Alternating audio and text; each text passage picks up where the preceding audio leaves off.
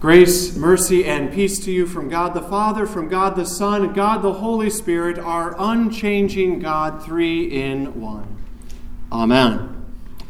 Well, we continue our journey through Mark chapter 6 and our sermon series for July called Meet Jesus, Our Unchanging God. And so many people in Jesus' day assumed that they knew who Jesus was, or they were wondering about who Jesus was. And the same is true for us today in our world as well. But the only way to know Jesus is to see what he does and to hear what he has to say about himself in his word. And, and that's what Mark chapter 6 is all about. So far, we have met Jesus in this series, the one who is more than a carpenter and more than a carpenter's son, as we heard about in the first week of our series. He is the Son of God and the Savior of the world. And last week we met Jesus, the greater prophet and the greater king, the one greater than Herod, the one even greater than John the Baptist.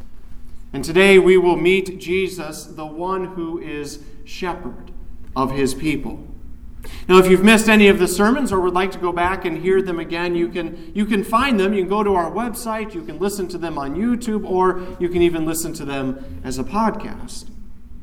Now, today's gospel reading presents us with a, a very familiar miracle. It's Jesus feeding the 5,000. And you may already know this, but this is the only uh, miracle of Jesus' ministry that is recorded in all four of the Gospels Matthew, Mark, Luke, and John. So it's obviously important.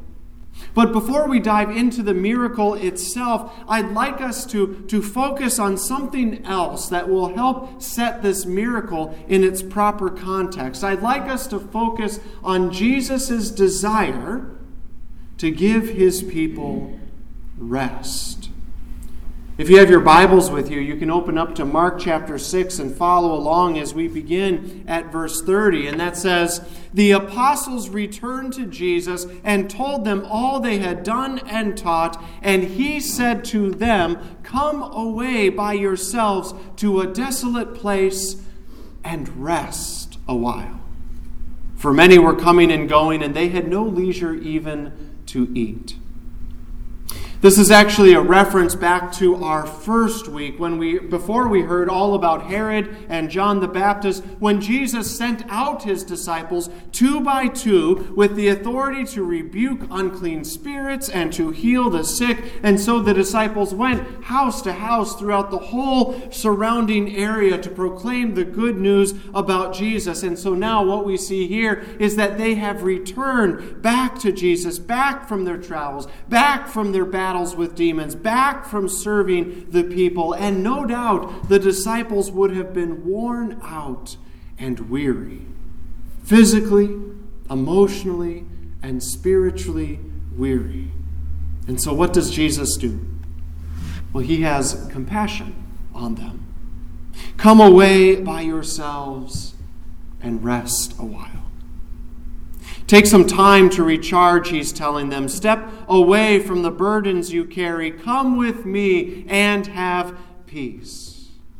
At various times, even Jesus himself needed to be alone. He would take the time, oftentimes, to go off by himself and just converse with his Father in heaven. And, and so it's likely in this moment that the disciples weren't the only ones who needed some rest. After all, what did we just hear about Jesus? Jesus had been rejected by his hometown, rejected by his own family members. King Herod had just murdered his cousin, John the Baptist, and, and most of all, besides the, the sorrow and grief from losing a relative, there was the fact that John the Baptist's death was a road sign pointing forward to Jesus' own death. This happened to me, the sign said, and this will happen to you. And so we see Jesus taking the disciples, crossing the sea, and looking for a quiet spot where they may rest. But it didn't work out that way, not even for Jesus.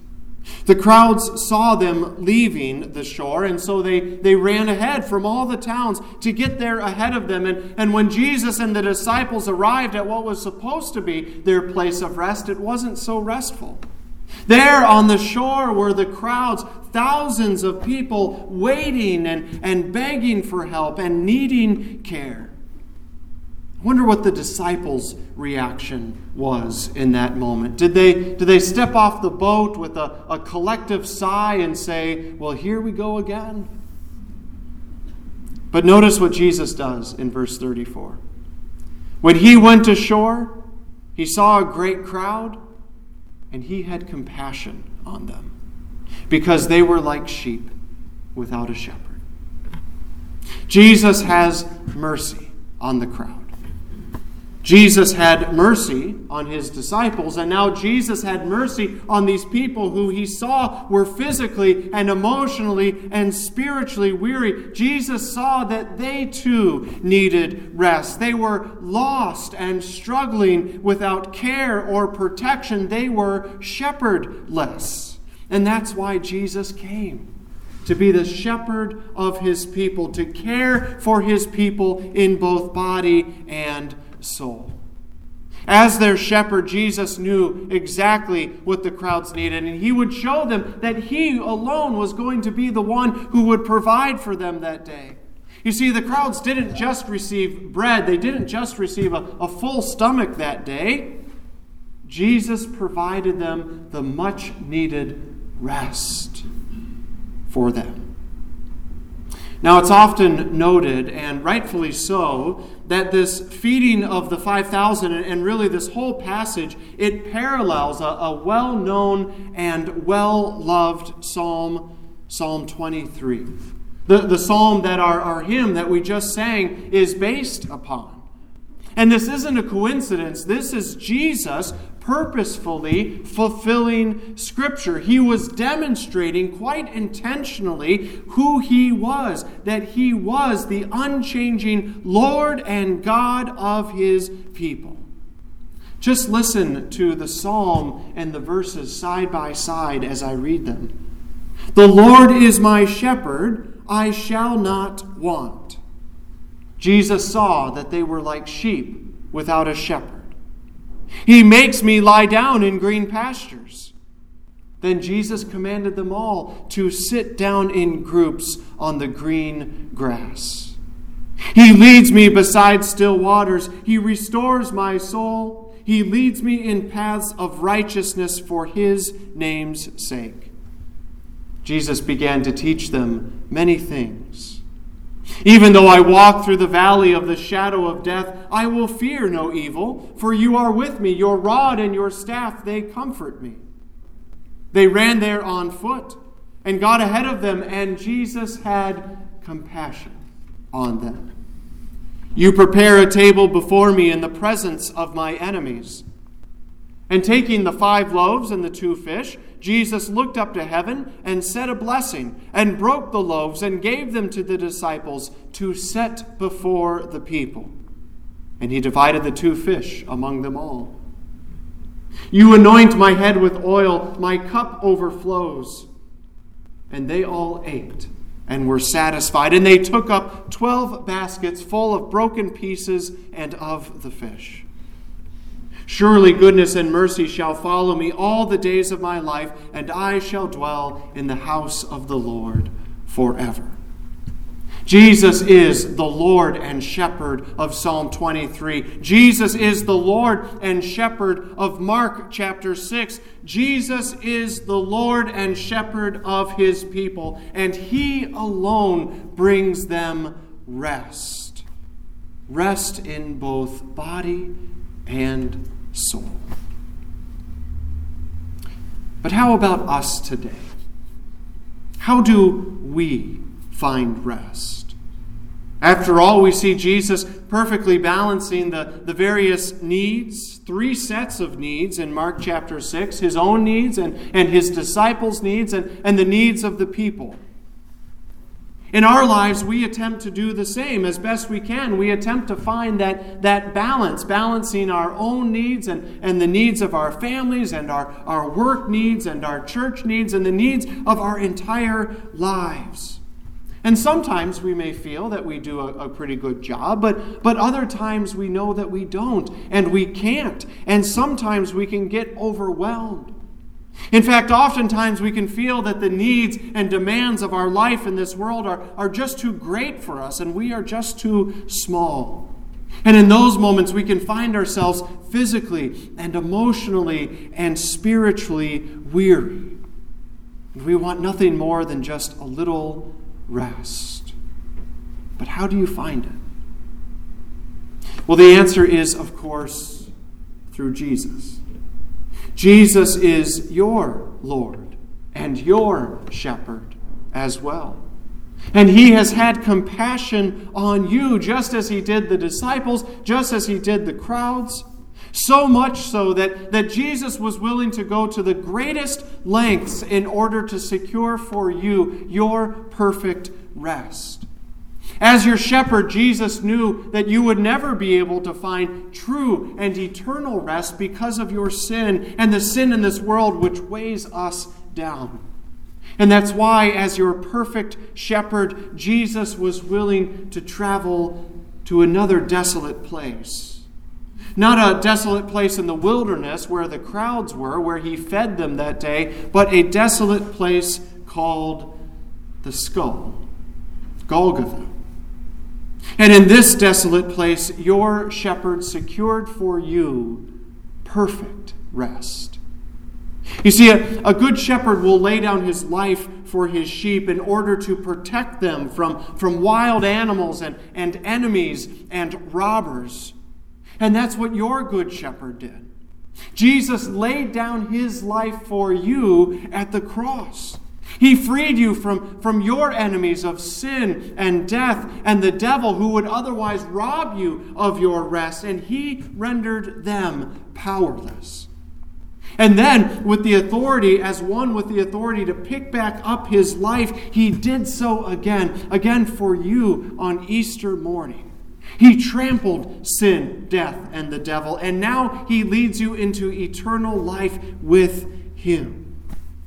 Your shepherd, Jesus Christ, assures you that you will find eternal rest as he leads you through this valley of the shadow of death and into the green pastures and the still waters of your resurrected life with him, the life that you know is yet to come.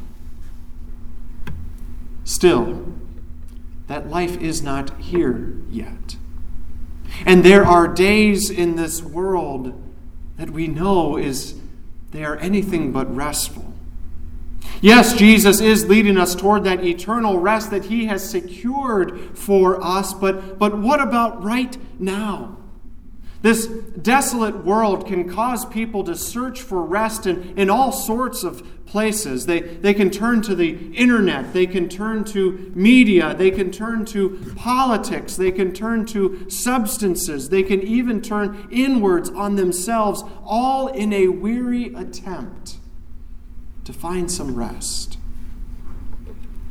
But there is only one person, one place where we find our true rest, and we know where that is. It's with our good shepherd, Jesus Christ who has secured for us our eternal rest and in this life brings it to us even now, right here in this place. After all, he didn't make the crowds wait to find their rest in Him. And similarly, He has gathered us here as, again, a crowd into this church, into the community of believers who are gathering in similar ways, in similar places all over the world. And He has given us, His church and His flock, some wonderful news and some wonderful gifts. You see, the sheep need to hear their shepherd's voice. It's how they know they are safe and, and heading in the right direction. And so Jesus has given us his word. We hear it proclaimed here on a Sunday morning, and here also your pastor, the under shepherd, delivers it to you on behalf of the good shepherd. Before Jesus fed the crowds that day, he taught them. And similarly, he now teaches you. Not just with facts and figures, but with the very word of life, the living and active word, the word about him. And so you hear your shepherd's voice as he assures you your sins are forgiven and that he is leading you into eternal life. But that's not all. Sheep also need water, not only to drink, but to give the whole flock uh, life as the water nurtures and, and waters the landscape. And so Jesus has given you the waters of eternal life in your baptism. Those waters have cleansed you and wash you clean of all of your sin. But its work is not done there. Your baptism is continually at work within you, each and every day, daily drowning your sinful self and raising to life the new person that God has created you to be. And then sheep also need food and, and medicine. It strengthens them and preserves their lives. And Jesus has given you his holy supper, communion, which since the very early days of the church has been called the medicine of eternal life. Jesus invites you to gather around his table as he sets before you his very body and blood given and shed for you for the forgiveness of sins. And so, in this meal, as you receive the bread and wine and his body and blood, it nourishes you in both body and soul.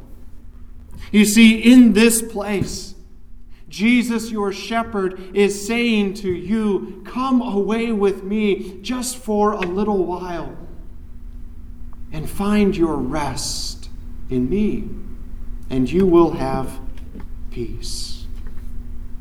Jesus was the one, the only one, who could provide for the crowds that day. He was the only one who could feed them and give them true rest. Now, it may not have looked like much to the world around them, just his word and, and some, some bread, five loaves, and some fish. But in that desolate place, Jesus gave them more than they could have ever imagined. In a place that otherwise had no life, Jesus, their shepherd, brought them true life and true rest. And similarly, in this place and in our lives, Jesus is the only one who can provide for us. And again, it may not look like much to the world around us His word and some water and, and a small wafer and a cup of wine. But in the desolate places of our lives, Jesus gives us more than we could ever imagine in a place that otherwise has no life, including our own bodies and souls, Jesus, our shepherd, brings true life and true rest. And as he does, and as he did for the crowds that day, our unchanging Lord and Shepherd, Jesus Christ, is always pointing our eyes toward the feast that he is preparing for us on the day when he will welcome us into eternal life. In his name, amen. And now may the peace of God, which surpasses all understanding, guard your hearts and your minds in Christ Jesus our Lord. Amen.